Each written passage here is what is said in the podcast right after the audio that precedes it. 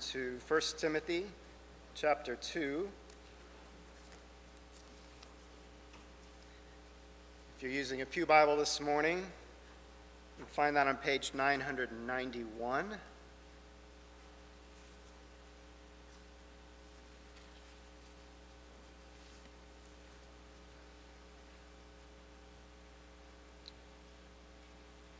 First Timothy chapter 2. We're going to read the first eight verses.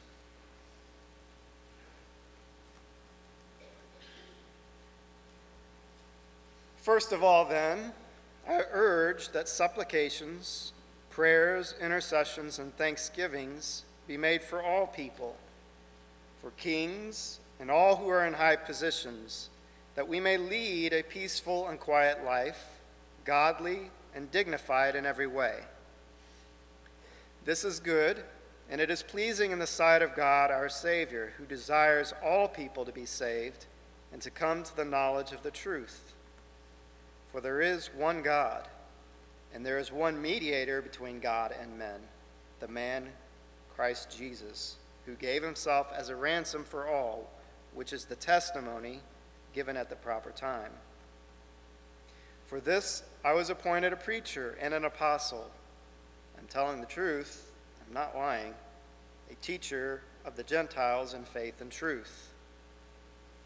I desire then that in every place the men should pray, lifting holy hands without anger or quarreling.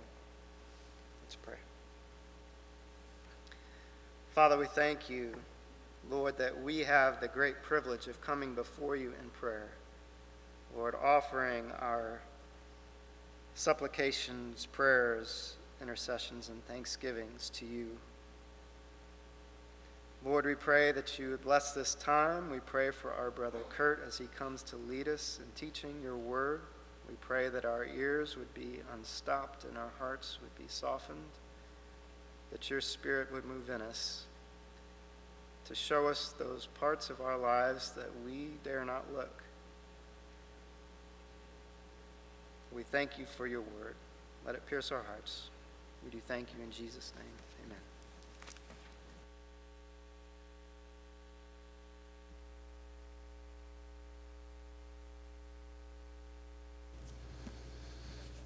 Well, Anne made me cry. Then the singing made me cry. Now I'm going to tell you a story about my grandpa. So we may be in real trouble here. We'll, we'll see how this goes. Would invite you to, uh, if you've closed your Bible, to open them again to the book of 1 Timothy, chapter 2. Uh, earlier this year, we were engaged in a study uh, that we titled uh, The Praying Church. And you'll recall that early in this calendar year, we missed on gathering a couple of times because of some winter weather. And so we had to shorten that series. Uh, Pastor Toby finished a series last week, and he will begin a new one next week. So we had this uh, standalone week, and uh, it seemed good to revisit one of the texts that we weren't able to get to earlier this year. I brought two Bibles up here with me this morning. Uh, this is one that I was given in 1982. Uh, this was a gift to me from my grandparents. Uh, my grandfather, Pop, was a, a, godly man. He came to faith in Jesus Christ as an adult, and his conversion uh, cast a, a strong influence over my family now for four generations. I thought about him this week, and I opened up this Bible and found these words written in the front. He writes, Kurt, this is a beautiful book. I hope you will read and enjoy it. There's a wondrous story in its pages if we study and understand its real meaning. 2 Timothy 2:15, Pop. I enjoyed greatly uh, my relationship with my grandfather. They used to call me Pop Shadow. I used to follow him around the yard and everything that he was doing. When I was a little boy, I would wear one of his full size caps on my little bitty head, and I would follow him wherever he went and do whatever he did. I was just getting into uh, adult life when my grandfather began his battle with memory loss and when he then went home to be with the Lord. So it is true that many of the things that I have faced in adult life, although I would have loved to have talked to Pop about them, uh, I'd never had that opportunity. And it is still true sometimes when some difficult things come up in my life that I think, boy, it would be great to talk with Pop about this. Having a mentor in your life, having someone who is a few years ahead of you in the walk of life, someone who is a few years ahead of you in this walk of faith and following Jesus, who is willing to take the time to speak truth in your life, that is of immense value. It's of immense value for any of us. It's certainly of immense value in the life of a pastor. I have two older brothers, both of whom are, are vocational pastors. I, I, joked with my dad many times that makes me the black sheep of the family. My, there's a big age gap between each of us, there's a seven year gap. And my oldest brother Dave had been in vocational ministry for several years when my brother Steve entered vocational ministry. And Dave, who's a songwriter, wrote a song for his little brother who was embarking on this journey. And the words go like this I'm wondering what there is to say to help you now, my brother, as you walk your way. The work is great, and the laborers few. When you're unsure, please let these words take care of you. Keep your eyes upon Jesus, keep your mind in the Word. Keep your ears ever listening. Let the Spirit's voice be heard. Keep your tongue ever praising, and keep your heart bowed in fear.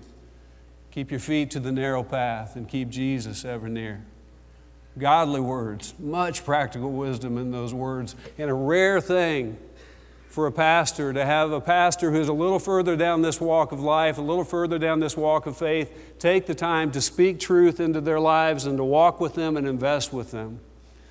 And I offer all of that as we get started this morning because as we open the scriptures to the book of 1 Timothy, this is what we're entering. The author of this book, the human author writing under the inspiration of the Holy Spirit, is the Apostle Paul. And we have here an aging Apostle Paul. And he is writing this letter to a young pastor, Timothy, who is pastoring a church in the city called Ephesus. And this is not just a random letter to someone that Paul didn't know. This is a young man who has done an awful lot of life and ministry with Paul. They have traveled together, they have ministered together. Paul knows this young man, he has mentored this young man, and he writes to him this letter to say, Timothy, as you pastor this church in Ephesus, here are the things that you need to know. This is a book about how to do church. This is a book from the apostle to this young pastor to say, here is how you should do church. This is what it should look like when you gather together. These are the things that should happen in your worship service. These are the things that should happen as you interact with one another. There is much written. There are plenty of books at the bookstore, plenty of books you can find at Christian book distrib- distributors about how to do church. I want to invite you to start here in the book of 1 Timothy because this book speaks specifically to what we should do as we all gather together in the local church. That being the premise then of the book, it's very interesting to me that after we get out of chapter 1, which is very personal in its tone, words of introduction, dealing with a couple of specific things with Timothy, when Paul really gets to the heart of the matter, when he pivots to the topic at hand in chapter 2, he says then, under this heading of what should we do when we gather together, what should church look like, he begins like this First of all, then, I urge that supplications, prayers, intercessions, and thanksgivings be made for all people. This is where he chooses to begin. Something to look for when you're studying the scriptures, when you're studying a, a set of verses that are together, like these eight verses, are repeated words and repeated themes. And it struck me as I looked at these eight verses, you see how verse 1 ends that we would pray like this for all people.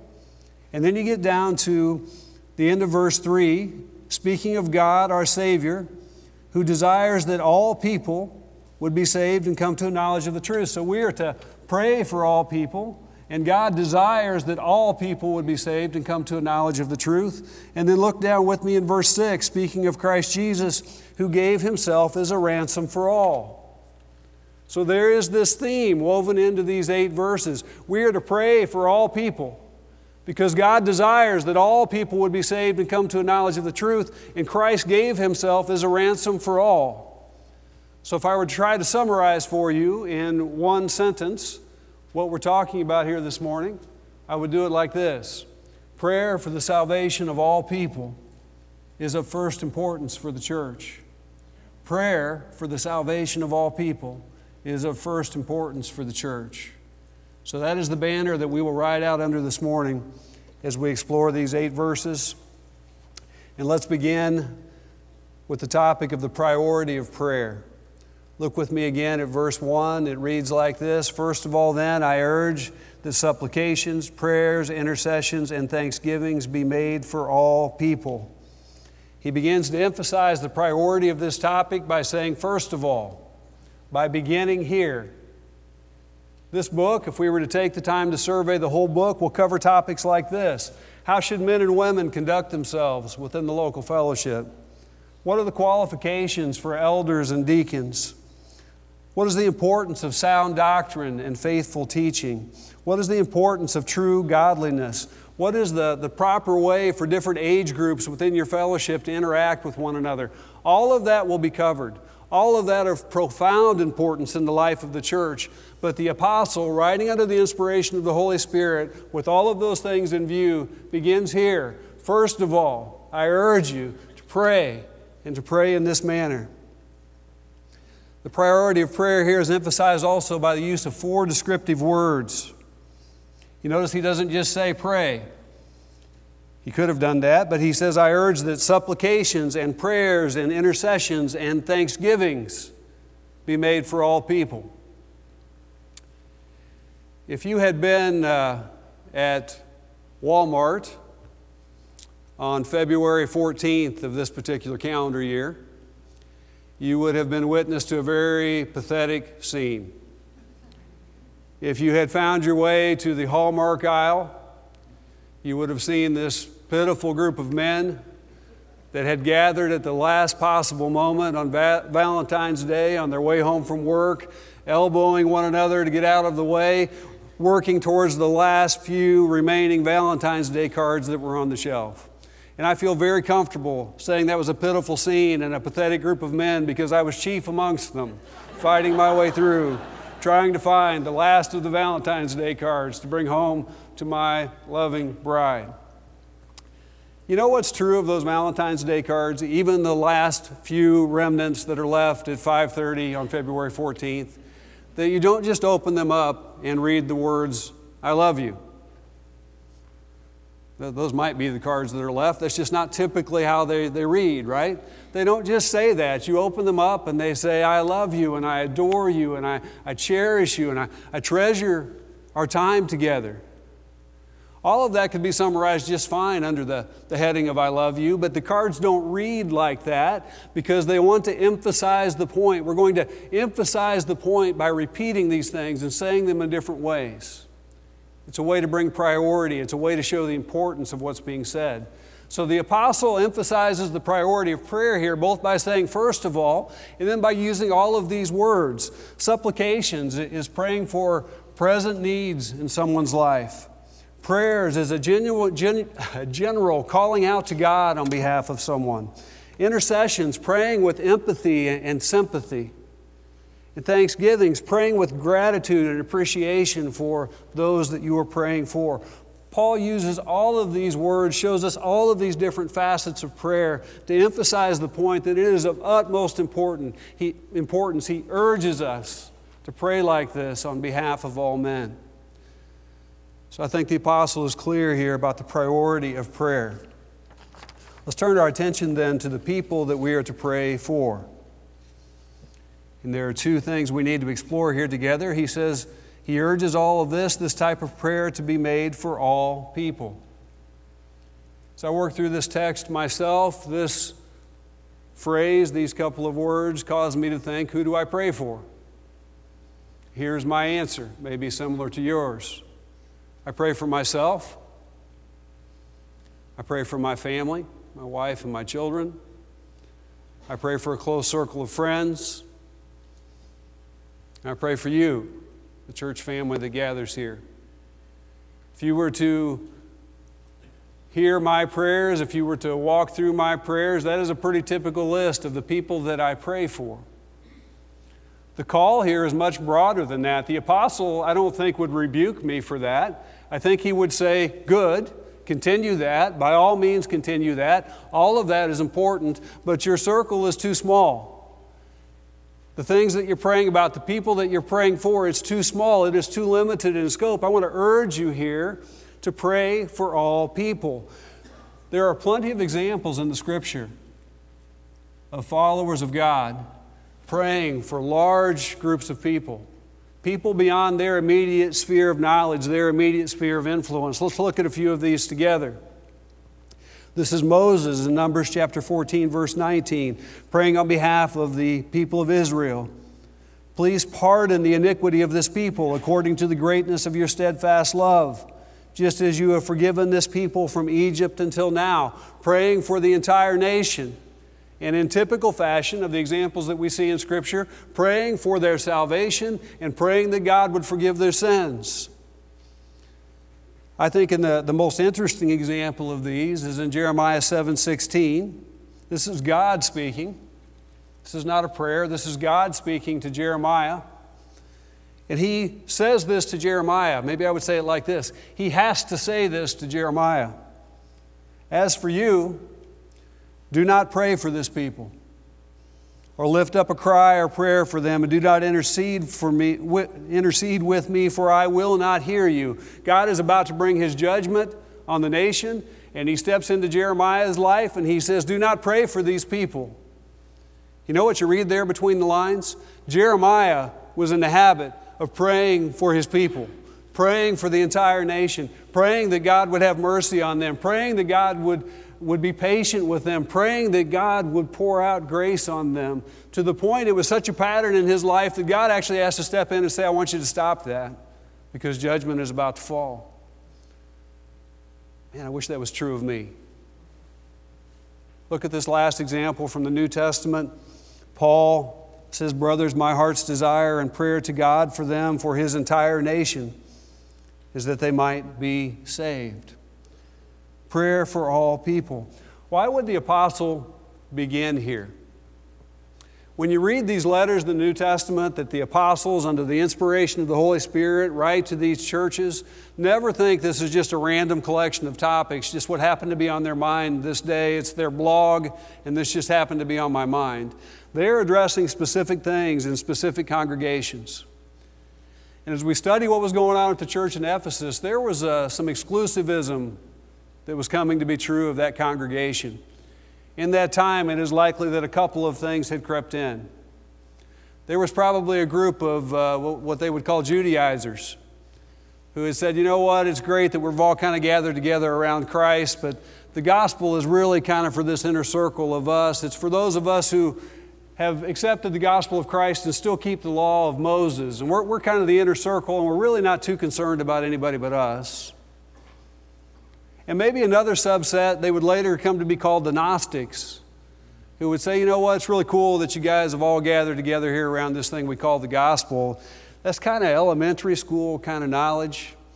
There, there's some secret knowledge that God has revealed to us, and we're kind of in the, in the inner circle. We're kind of the cool kids, and we're really not too concerned about the rest of you that are still in elementary school because you need to be in this secret inner circle with us, and we hope you get there someday this exclusivism that had set in that said, you know what, we're really only going to be concerned about this little subset. We're really only going to be concerned about our holy huddle.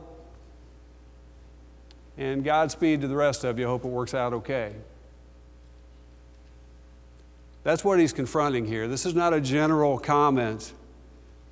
This is Paul saying, no, I'm going to urge you to pray in a specific way for all people. I think we have to ask ourselves who do we pray for? And maybe just to be a little more pointed in my life and in yours, who, who will we not pray for? I have a friend that uh, ministers in southern India. In his churches today, uh, small gatherings of believers, very rare there for uh, a church to be bigger than 100 people. And they will gather in some very simple buildings. Most of them have dirt floors. His people, by custom, will take their shoes off before they enter that building with dirt floors in recognition of what they're about to do is holy. Most of them that come in will be seated on the dirt floor. The few chairs that are in the room are for the elderly and the infirmed that come among them. and they will worship today singing some songs that would sound foreign to us. Sam told me once, we don't have instruments, but we clap. Is that contemporary or traditional? I didn't know how to answer that. they will worship in a way that would seem foreign to us. They will sing songs that we don't know, and the gospel will be proclaimed, and the church there will be edified.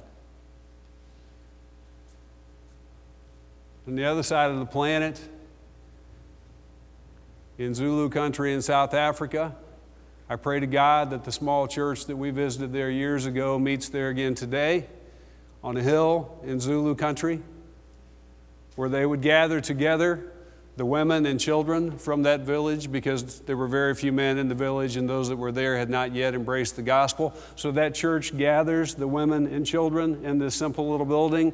Whereas the service began and Stephen began to preach, one of us had to stand in the back and hold the doors closed so that the wind didn't blow them in. And they sang songs we didn't know. And it was a strange gathering with no men present, but the gospel was proclaimed and God was glorified in what they did. Several of us years ago were in a place called Belize and in the village of Doublehead Cabbage. For real? Doublehead Cabbage? At Doublehead Cabbage Baptist Church.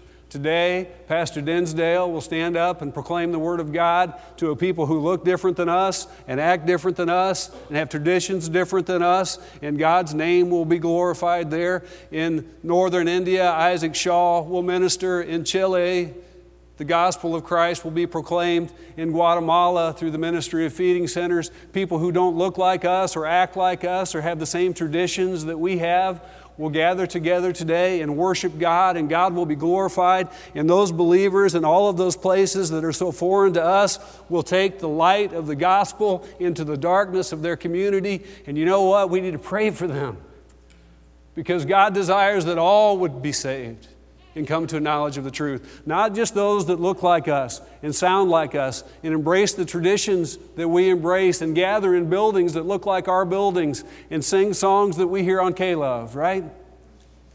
All people. God desires that all people would be saved and come to a knowledge of the truth. And Christ gave himself as a ransom for all. And the call here from the Apostle Paul, the minister to the Gentiles, by the way, that'd be us strange and foreign people with strange traditions that most of them didn't like very well. The call is that we would pray for all because God desires that all would be saved and come to a knowledge of the truth, and Christ gave himself as a ransom for all. Under this heading of who we should pray for, there is what at first reading seems like an unexpected term or turn here. Look what happens next. I'm going to read verse 1 again, we'll read verse 2. First of all, then, I urge that supplications, prayers, intercessions, and thanksgivings be made for all people, for kings, and all who are in high positions. That's the only specific example we get here. Pray for all people, and pray for kings and those who are in high positions. Why would he single them out? I read a lot of commentary about this. I think there's truth in, in, a lot of what is written. Some of what is said is, you know what, that's an example of a people group that is at a personal level unknown and unknowable to most of us. We might know their names. It's very unlikely that we'll ever have a cup of coffee with them, very unlikely that we'll ever have them in our, in our homes. They are inaccessible to us, and that this is an example of praying for those outside of our circle. And I'm good with that, and I'm fine with that, and I think that that's okay.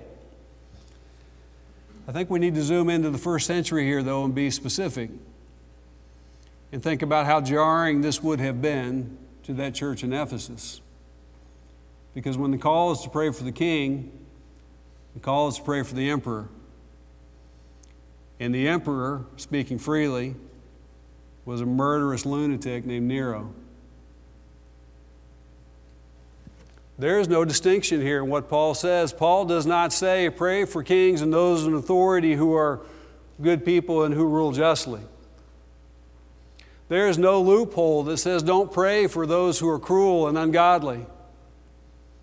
The call is to pray for kings and all those who are in authority. And in the flow of these verses, I think the reason for that is clear. And I think Jesus would step in here and say, Let me offer a little more commentary. It's nothing for you to pray for your inner circle, nothing to write home about. I want you to pray for your enemies. And I want you to pray for those who persecute you. So, in this, under this banner of praying for all people and not just praying for our little holy huddle, let me offer this jarring, specific example. I want you to pray for Nero because God desires that all would be saved and come to a knowledge of the truth. And God gave Himself as a ransom for all, even for the emperor. This instruction here is not unique in Scripture. Here's some other examples. Another one from Paul in Romans 13, verse 1. He says, Let every person be subject to the governing authorities. Why is that? For there is no authority except from God, and those that exist have been instituted by God. Peter would write to this same topic in 1 Peter 2 17. Honor everyone. We're with you, Peter. Love the brotherhood. Amen, brother. Fear God. Hallelujah. Honor the emperor. We can read quickly past those words, but we shouldn't. He is stretching them here. He is confronting them here. And, brothers and sisters, we are not in the first century, but we are sitting here approaching an election cycle. And I don't know, or in this context, in this forum, care what side of the political aisle you find yourself on. Someone's going to get elected.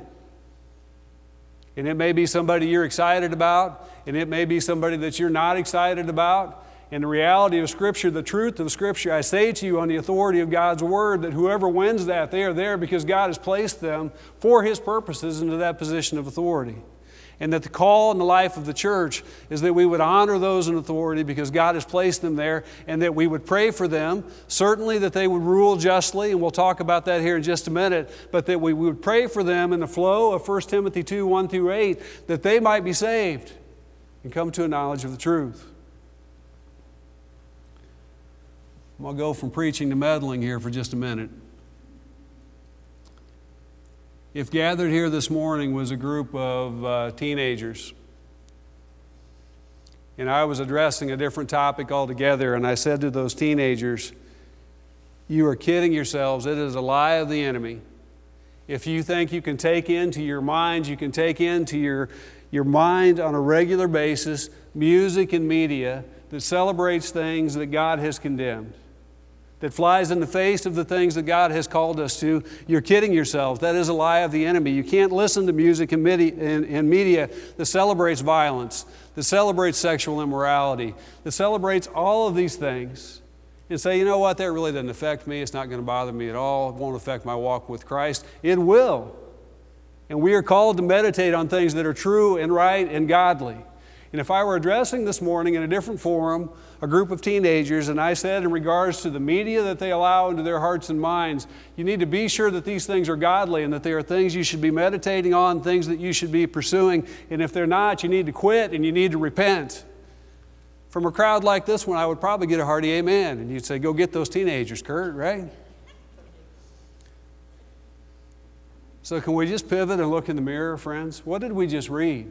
Regarding kings and all those who are in positions of authority. We are to honor them because God has placed them into positions of authority. We are to pray for them that they would rule in a godly way and that they would be saved and come to a knowledge of the truth. And friends, as followers of Jesus Christ, if you are sitting here this morning, especially in an election cycle, and you are filling your minds with media that regularly slanders and tears apart and shreds these people, that destroys them, and celebrates the destruction of them. If you're listening to, to media on the radio and on television that does that to these people that God has placed into positions of authority, and you're saying, you know what, but it doesn't affect me, it is a lie of the enemy. And we are meditating on things that fly in the face of what God has told us plainly, how we are to interact with kings and those who are in positions of authority. We are to honor them, we are to pray for them. And if you are entertaining other things, friends, I call on you this morning to repent.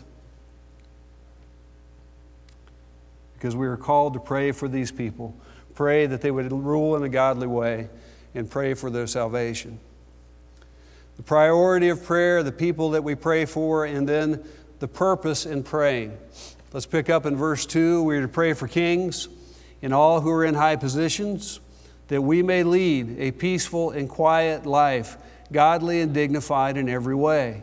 There is this practical outworking of praying for kings and all those who are in positions of authority, and that practical outworking looks like freedom from persecution so that we can live quiet and godly lives out in the open, so that we can live quiet and godly lives out in the open, so that men might see our good works and give glory to our Father in heaven, so that we might live godly lives out in the open, so that our proclamation of the gospel would not be hindered. So we pray in this way for freedom from persecution, but we pray in this way ultimately for the redemption of the wor- world. Let's start again in verse 3.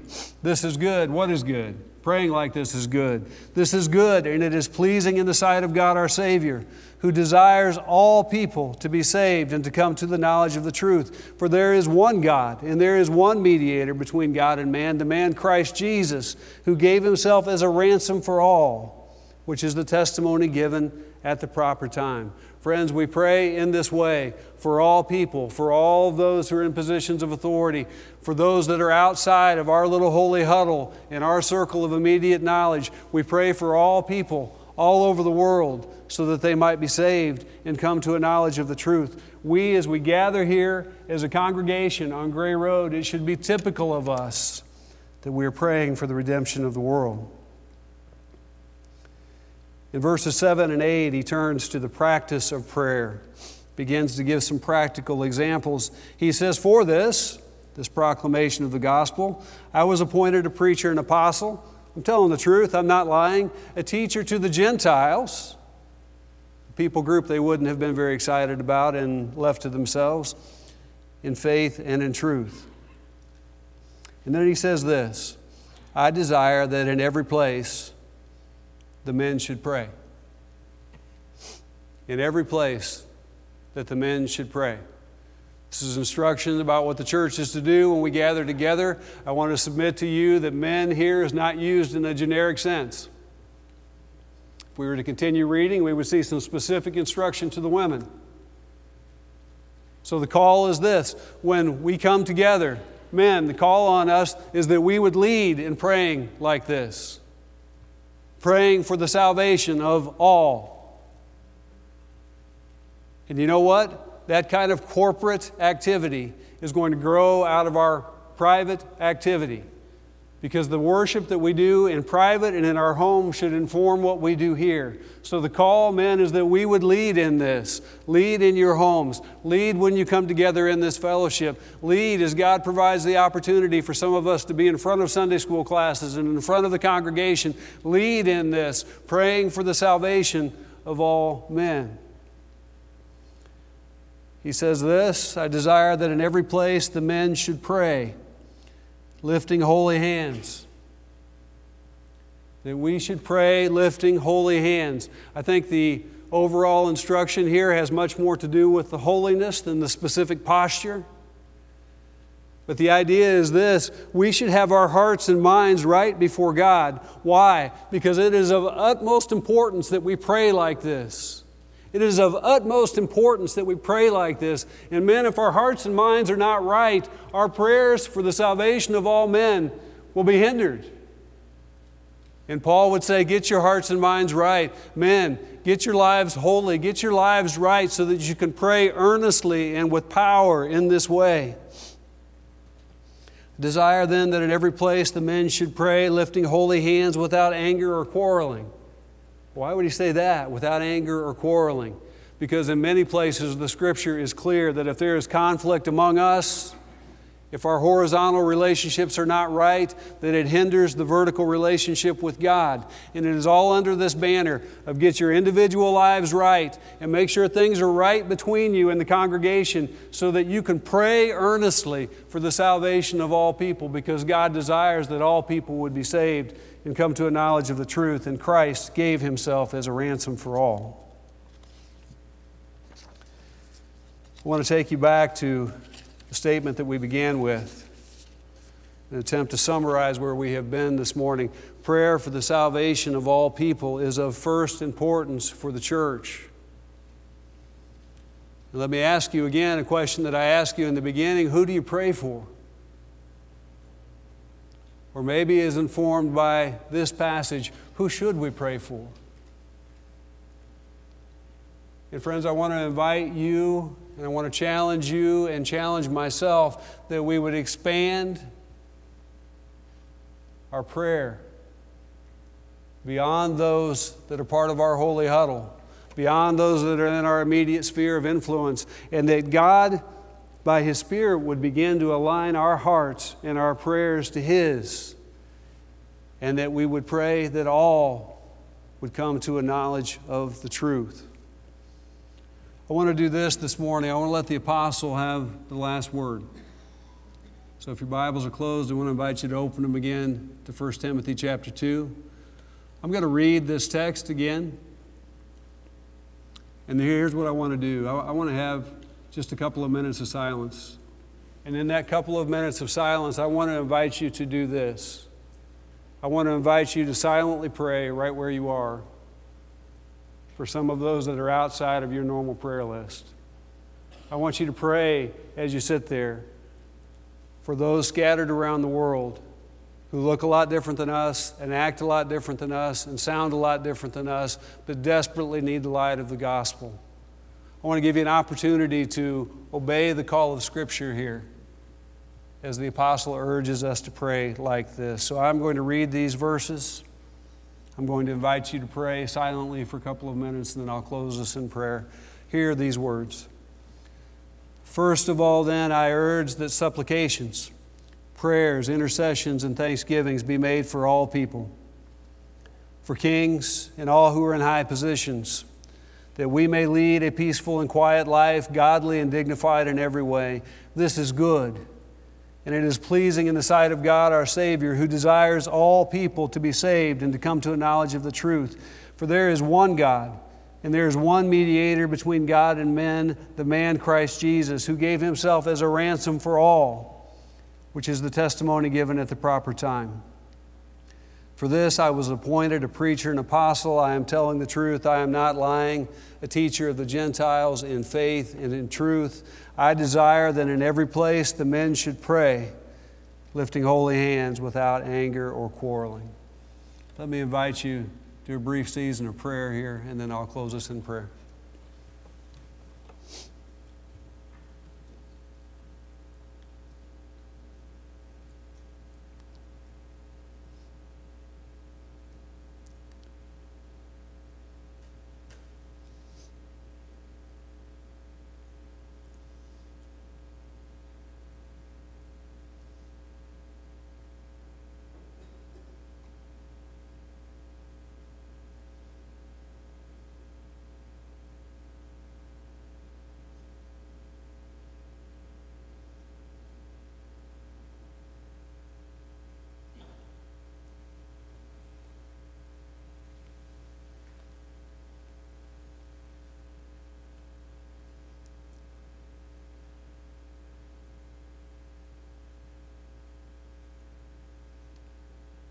Father, we often say as we gather here that our heart's desire is that you would conform us into the image of your Son and that you would change us by your word.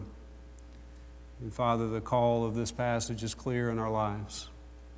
Lord, I pray that you would align our hearts with yours, that we would be uh, overwhelmed with a desire that all men would be saved and come to a knowledge of the, the truth. And Father, we are urged here to pray for all people. And so I pray this morning, Father, beyond uh, our church family, beyond our, our doors, beyond our, our family and friends, Father, who we continue to pray for and, and to pray for earnestly, Father, but beyond them, all around the south side of Indianapolis are people that we don't know who have never heard the truth of the gospel. All around our nation are people that we don't know who have never heard the truth of the gospel. Father, men and women that you have created in your image sit in places of power and authority in this nation. And Father, they, they have never encountered the gospel, they have never embraced the gospel. Father, in South Africa this morning and in North Africa, in South India and in Northern India, in Guatemala and in Chile. Father, all over the planet are your people created in your image, and your desire is that they would be saved and come to a knowledge of the truth. Father, align our desires with yours. May it be true of us as individuals. May it be true of us as a congregation that our hearts are aligned with yours and that we fervently desire, Father, that all men would be saved and come to a knowledge of the truth. Father, change us. Please change us. Father, please do what you need to do in the life of this congregation to change us, that we might desire that all men be saved and come to a knowledge of the truth, because Christ gave himself as a ransom for all. We pray these things in the matchless name of our Savior Jesus. Amen. Thank you, friends. You're dismissed.